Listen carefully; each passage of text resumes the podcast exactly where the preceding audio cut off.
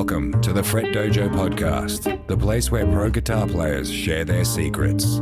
Visit www.fretdojo.com to access online courses and free resources to take your guitar playing to the next level.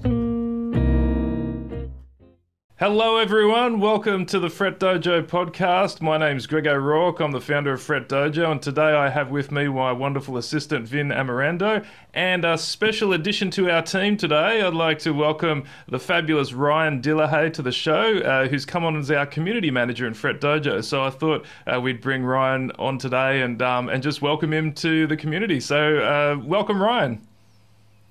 Thank you. Yes, it's been really cool to kind of dip my toes in the community a little bit, uh, just the tiny bit that I've been here, but I'm really excited to jump in.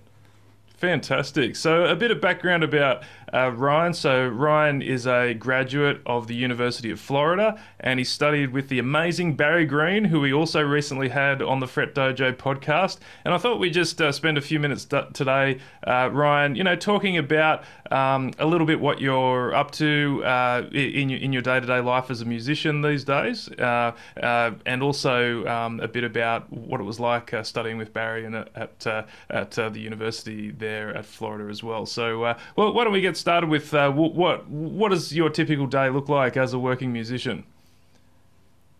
Yeah, that's a great question. Uh, it kind of varies from day to day, just because you know I think as you guys can probably imagine, um, you know, being kind of a pro musician, it's not necessarily just all playing gigs, you know. So there's a lot of different hats that I'm kind of wearing, whether that's like uh, you know teaching lessons or just practicing or preparing or uh, almost being like an entrepreneur trying to set things up. So, you know, a typical day usually includes like um, checking out music I might need to learn for an upcoming performance, uh, or getting in touch with lesson students to try and organize lessons or teaching lessons. Um, but it's definitely a, lot more focused on the trying to get yourself out there and, and make connections sort of side of things. Um, a lot of the practicing is uh, kind of de-emphasized, which is uh, you know, I'm so glad that I was able to get so much work done when I was at uh, University of North Florida that's a good lesson actually uh, that, that, you've just said there because you know as a, for, for those of you guys that are still uh, at university studying uh, music use that time while you got it because it's hard to get that back when you go into the uh, sort of working life as a musician. Um, you know as you say Ryan the the uh, entrepreneurial side of things is very important you know like because music being a p- performing musician is a business and, and it's a and it's a tough business as well you've really got to get out there and network. Um, you know, meet other people, play as many gigs as you can, and yeah. So uh, yeah, no, but good on you. You, you it sounds like you're really uh, you you you're, you're really uh, going for it, man. So uh, uh, do, why don't we go back though to um, your uh, university studies there? Um, what what was it like studying with Barry Green? Uh, man, studying with Barry Green was such a great opportunity to really grow as a player. Um, just because you know, I kind of had this vague idea of what jazz guitar was like or what jazz was like in general before coming to UNF, just in terms of you know the little bit of listening I had done. I was I was really kind of a newbie in terms of uh, what jazz I knew of, and so it was such an incredible opportunity to just get immersed in that community. And then Barry too was kind of uh, such a great person to learn from because he was kind of the distillation of uh, all the guys that I had really enjoyed up to that point. Um, of, of, course, George Benson and Wes Montgomery and Pat Martino. Uh, and, and, Barry's kind of, you know, I see him as sort of the torchbearer of those guys' legacies in terms of the music. So, um, you know, it was it was really awesome to be studying with someone who's kind of coming from the same school as I was in terms of what I really enjoyed in the music. Um, and so, you know, I think some of the things that are really stand out in his playing uh, were really inspiring to me.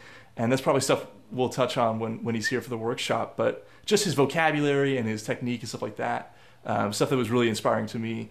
Uh, so it was really cool to have an opportunity to kind of get that all together right from, from the source, I, I think, in a way, being that he is sort of, um, you know, in that lineage of linear improvising guitar players. Mm, mm. Yeah, well said, well said. So, uh, and yeah, and Ryan's just just as an aside, Ryan's uh, mentioned that uh, actually Barry's coming along to Fret Dojo for an online workshop. Not sure if we'll get this podcast out before Barry comes, actually, but uh, uh. in case you do miss the workshop, there should be a replay in our membership program in the Fret Dojo Academy. Um, yeah, so uh, Ryan, I've, I've, i might pass it to Vin for some questions, but I've just got one more quick one for you. Um, what what drew you to learning jazz guitar in the first place? Yeah, that's a great question. Uh, when I first started playing guitar, I was about 13 years old, and I was really into like Texas blues, um, like Albert King and Stevie Ray Vaughan and players like that. And so I was a total blues head. Just uh, you know, that was my bag. Uh, and so it wasn't until I was in high school that I started to encounter, uh, just in like school bands, you know, more jazz music. Um, and I think I was really drawn to uh, just kind of the uh, man, it sounds kind of corny to say it, but just kind of the prettiness of it, you know. Um, when we're playing rock or we're playing blues guitar, sometimes we're playing stuff that's very uh, emotional, but it's not necessarily um, you know delicate or pretty. And that's something that I really appreciated in in jazz music was kind of just playing stuff that sounded just really nice, you know, um, and kind of beautiful in a way that you know that I wasn't really accessing in the other music I was playing.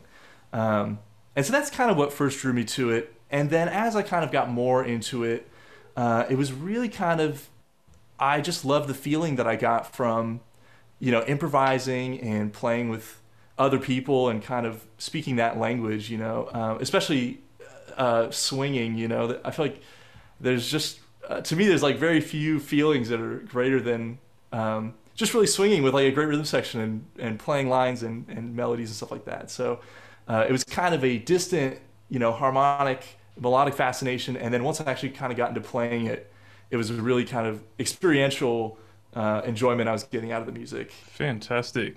Man, I can really resonate with what you're saying there. It's it's an amazing feeling, isn't it? To when when the band's really like close knit together on a on a on a standard or something like that. It's just yeah, yeah it's such a such a nice feeling. So yeah, man. Um, uh, Vin, have you got any um, got any questions? Well, yeah, you know, in fact, I'm going to follow up a little bit on that. Um, at some point, you made the decision to go and study with Barry, but you like you were coming from more like a blues and a rock background. So, what sort of preparation did you do? Did you take private lessons?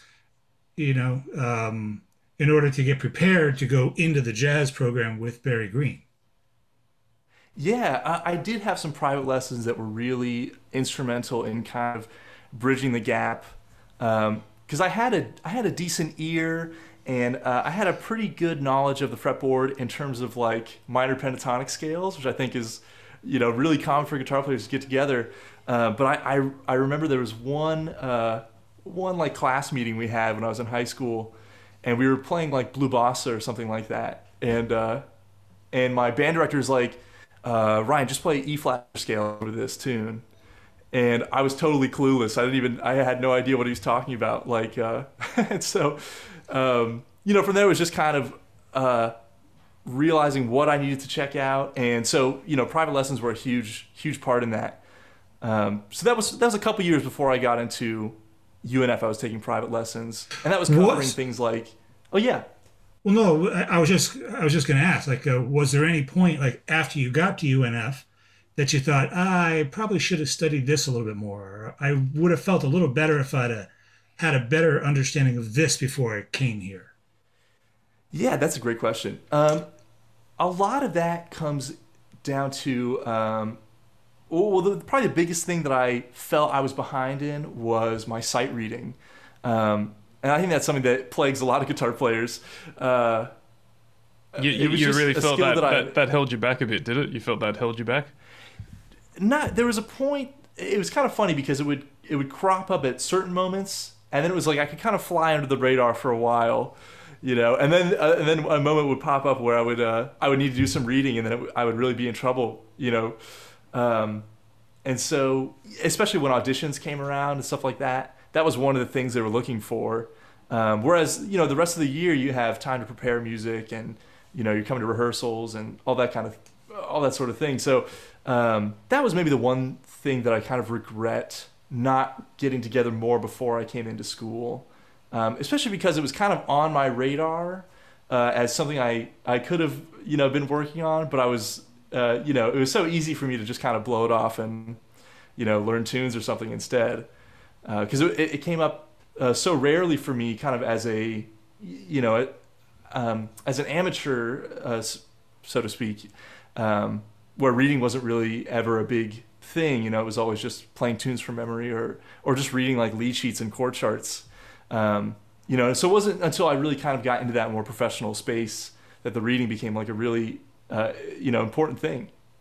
Yeah, so that reading thing is is really important for jazz. Just it sort of unlocks access to understanding the, the, the like in a practical way, being able to just play charts that don't have tablature on them, but also to unlock kind of the the understanding behind theory and, and harmony and, and all that sort of thing. It, it kind of gives you the tools to, to be able to decipher jazz to a degree. But I got a, I got another question for you, uh, Ryan. What, what what's the what's one of the most memorable gigs you've ever done? Oh man, that's a good question. There's a couple different ways I could answer that. I think. Um, um, probably one of the most memorable gigs. Um, uh, probably the first. Th- there was a short run of gigs I did in town here, and it was sort of a monthly thing that would happen, and it was um, it was a Friday night, and it was like a nine to one a.m uh, hit. And so I, I, think my first one of those was really memorable for me because it was it was a uh, first time I'd kind of been called in just as a sideman, sight unseen, pretty much to uh, play with this quartet. And so that was a, a really cool experience of uh, you know just kind of being you know in the heat of battle in a way where it's just like tunes are just getting called or sometimes they're not even getting called they'll just start playing and and uh, you know, if I was lucky, one of the other guys would look over at me and, you know, say what tune it is, you know. Um, but I think that was such a, a powerful experience for me, uh, just kind of realizing the value of staying in shape in terms of, you know, making sure I'm keeping on my on my ears and uh, learning tunes whenever possible.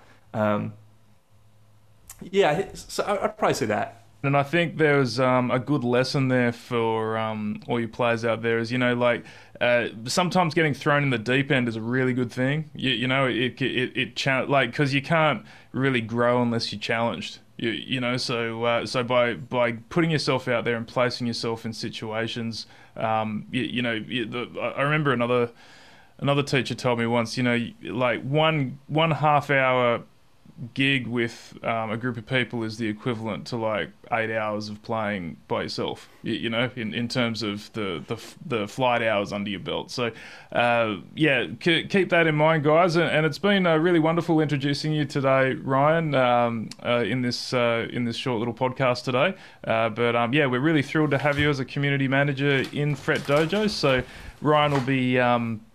Uh, working on um, you know uh, helping engaging the community, um, you know running little challenges for our members, and um, you know h- helping us uh, publish publish the uh, the new lessons as they come in for our membership. Uh, so uh, yeah, make sure you guys check it out if you're interested in finding out more about what we do. It's a fantastic online community of jazz guitarists from all across the world, all learning together. And um, yeah, so if you're looking to build your jazz skills as a guitarist, then definitely check us out.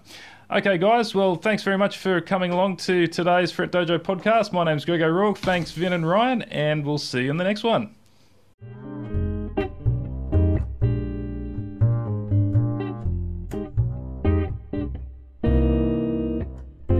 And for more jazz guitar lessons, tips, and free stuff, visit www.fretdojo.com.